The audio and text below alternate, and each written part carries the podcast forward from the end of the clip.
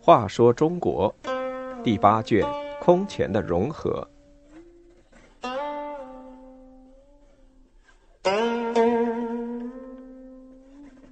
71，有所作为的梁武帝。梁武帝采取了一些有利于社会和进步的措施，他举兵除暴，任用贤相良将，发展经济，重视文化建设。梁朝前期出现了一段相对稳定的局面。萧衍到达兴陵，齐朝百官都从小路赶来投诚。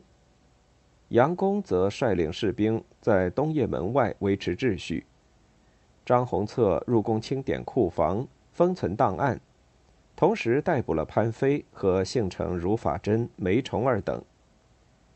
萧衍不等其和弟萧宝融到达，就以宣德太后的名义任命自己为中书监、大司马、录尚书事、骠骑大将军、扬州刺史，表明他已不把其和弟放在眼里。中兴2年（公元502年）正月，宣德太后入宫临朝称制，萧衍被提升为都督中外诸军事，特许带剑上殿。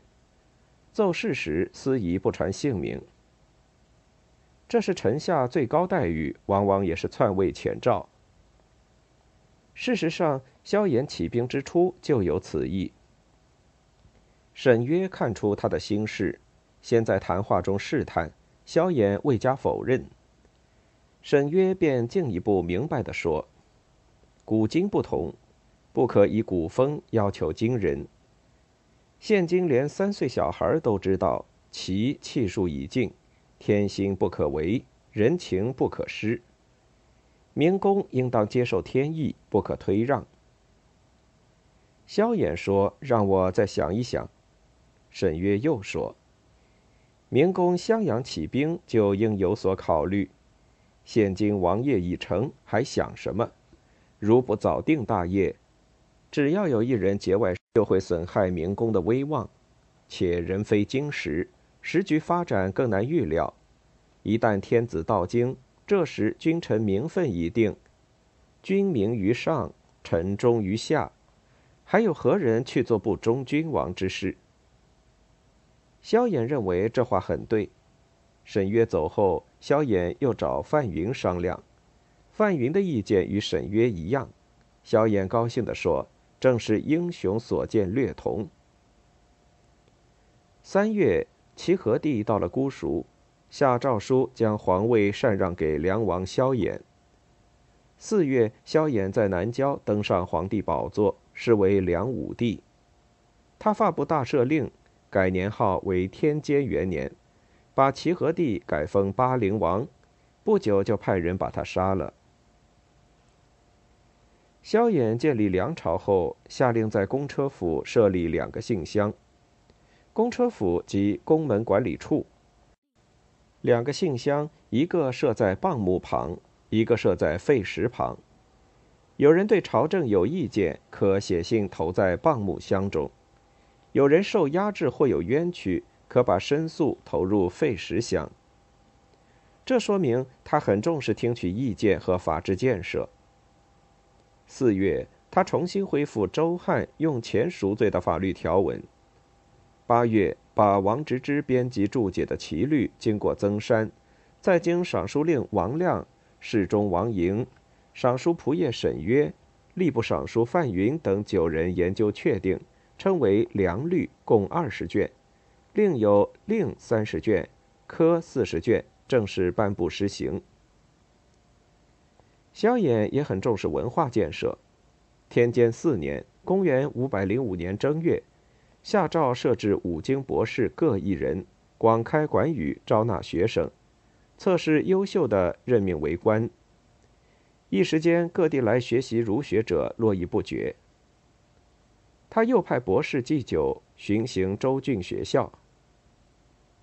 萧衍自己很懂音乐，他想制定雅乐，就先制造了准音器4具，称之为通。另外还制造长短12种笛，以应12律。选拔地方官员，萧衍要求廉洁公正。他规定，小县县长有才干，升为大县县长；大县县长有才干，升为郡守。他派使者到各地访贤举智，并下诏在各州郡设置州望、郡宗、乡豪各一人，专掌搜监。对于戍卒寒门也一视同仁。重视发展农业生产也是他采取的一个重要措施。他亲耕及田，允许流移他乡的农民回乡恢复原有田宅，又屡次下诏减免3调，就是减免按产征收的吊粟和绢布。他自己生活也十分简朴，身穿洗过的衣服，吃饭时饭桌上常常只有蔬菜。梁武帝建国初年采取的各种积极措施，说明他是很想有所作为的。南朝社会动乱，朝代更迭迅速，一般皇帝在位时间都不长。宋8个皇帝59年，齐7个皇帝23年，陈5个皇帝32年，梁4个皇帝55年。但梁武帝萧衍一人就在位48年，他在位时间之长，在中国历史上是少有的，除春秋的周平王、战国周赧王、西汉武帝、清康熙乾隆皇帝等几人外，没人能与他相比。梁武帝能做近半个世纪的皇帝，外部原因是北方的北魏后期动乱，无暇南顾，因而局势相对稳定。从内部来说，除了他前期很想有所作为，在政治、经济、文化等方面采取了一些积极措施外，与他任用几位贤相也是分不开的。梁初建时的宰相是范云，任散骑常侍，尚书右仆射。他早在梁武帝灭齐时就劝他不要纳萧宝卷于非。梁武帝刚继位时说：“我今十分惶恐，如用腐烂之绳驾驭6匹骏马。”范云马上说：“但愿陛下永远如此小心谨慎。”范云做宰相后，尽心尽力为朝廷办事，知无不为，虽宾客盈门，却从不耽误公务。天监2年，公元503年，范云去世。梁武帝任用徐勉和周舍同时主管国务大事，这两人可以说是名副其实的贤相。徐勉任侍中时，整日忙于工作，几十天才回家一次，以致看门狗都不认识主人，对着他狂叫不停。任吏部尚书后，他时与朋友、学生小聚。一次，有人向他提出要求，给予安排一个官位。徐勉一本正经地说：“今晚只谈风月，不谈公事。”这事传出之后，人人都钦佩他没有私心。徐勉虽然身居高位，但对钱财看得很淡，从不积聚个人财产，所以家里也无积蓄。亲友有困难的时候，他就将自己的俸禄分送给大家。有人劝他为子孙留点财产，他说：“人传子孙以财产，我传子孙以清白。子孙有才，自会发达；子孙若无才，纵有财产，也会化为他人所有。”周舍是西周周恺的后代，从小聪明。父亲周仪任其中书侍郎，死时对孩子说：“你不怕不富贵，但一定要做有道德之人。”范云把周舍推荐给梁武帝，梁武帝很器重他，凡是起草诏书、制定礼仪法律和军事计划，都要和他商量。周舍为人诙谐，言谈风趣，但从不泄露国家机密。他像徐勉一样，生活也很简朴，衣食以及家用器物一如贫寒人家。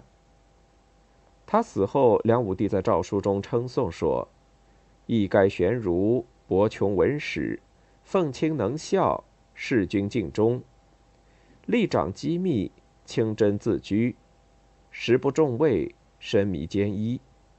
忠亡之日，内无妻妾，外无田宅，两儿单凭，有过骨裂。梁朝前期还出了一些名将，其中最有名的是韦睿。韦睿字怀之，京兆杜陵人，出身世家大族。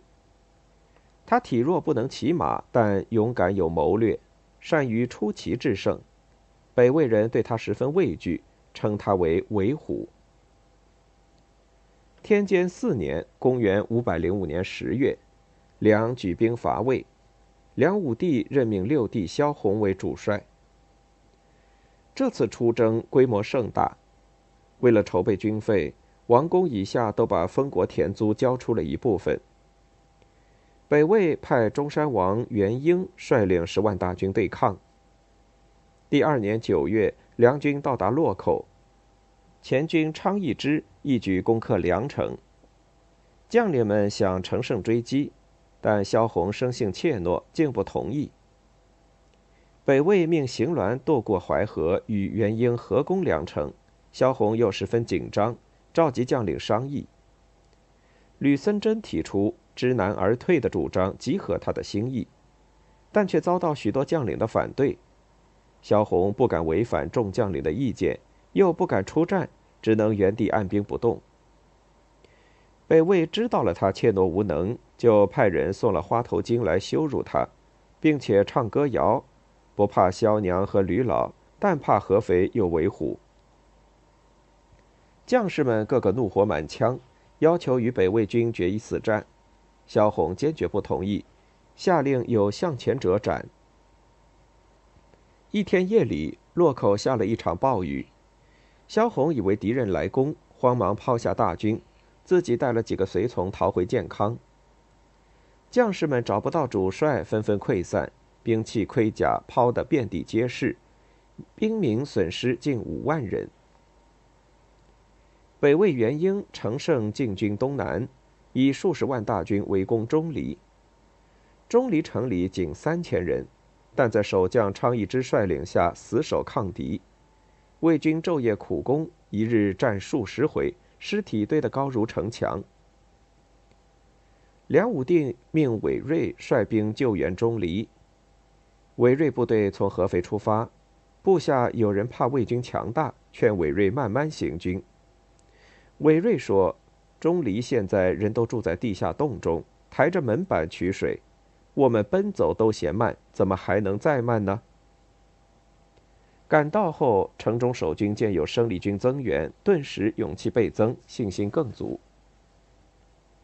北魏派名将杨大眼率万余骑兵来攻。韦睿见来势凶猛，不以步兵出战，而是聚集战车为阵，用2000强弩手同时向敌骑兵猛射，飞石如雨点般落入敌阵，杀伤大量敌人。杨大眼右臂被箭射穿，狼狈逃回。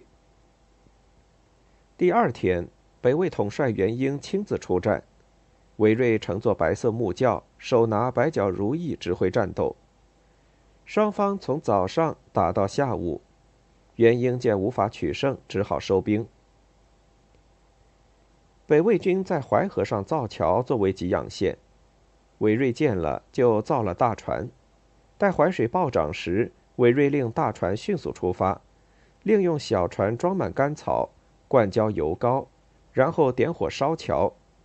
狂风怒吼，火势炽盛，不一会儿桥就断了，士兵们个个奋勇向前，呼杀声震天动地，北魏军彻底崩溃。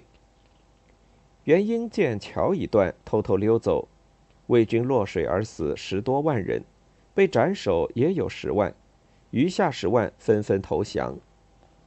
梁军缴获物资牛马无数，城中昌邑之又悲又喜，大叫，我们胜利了，我们胜利了。梁武帝派中书郎周舍前去慰劳，韦睿把战利品堆放在车门外。周舍高兴地说，战利品可与熊耳山共比高了。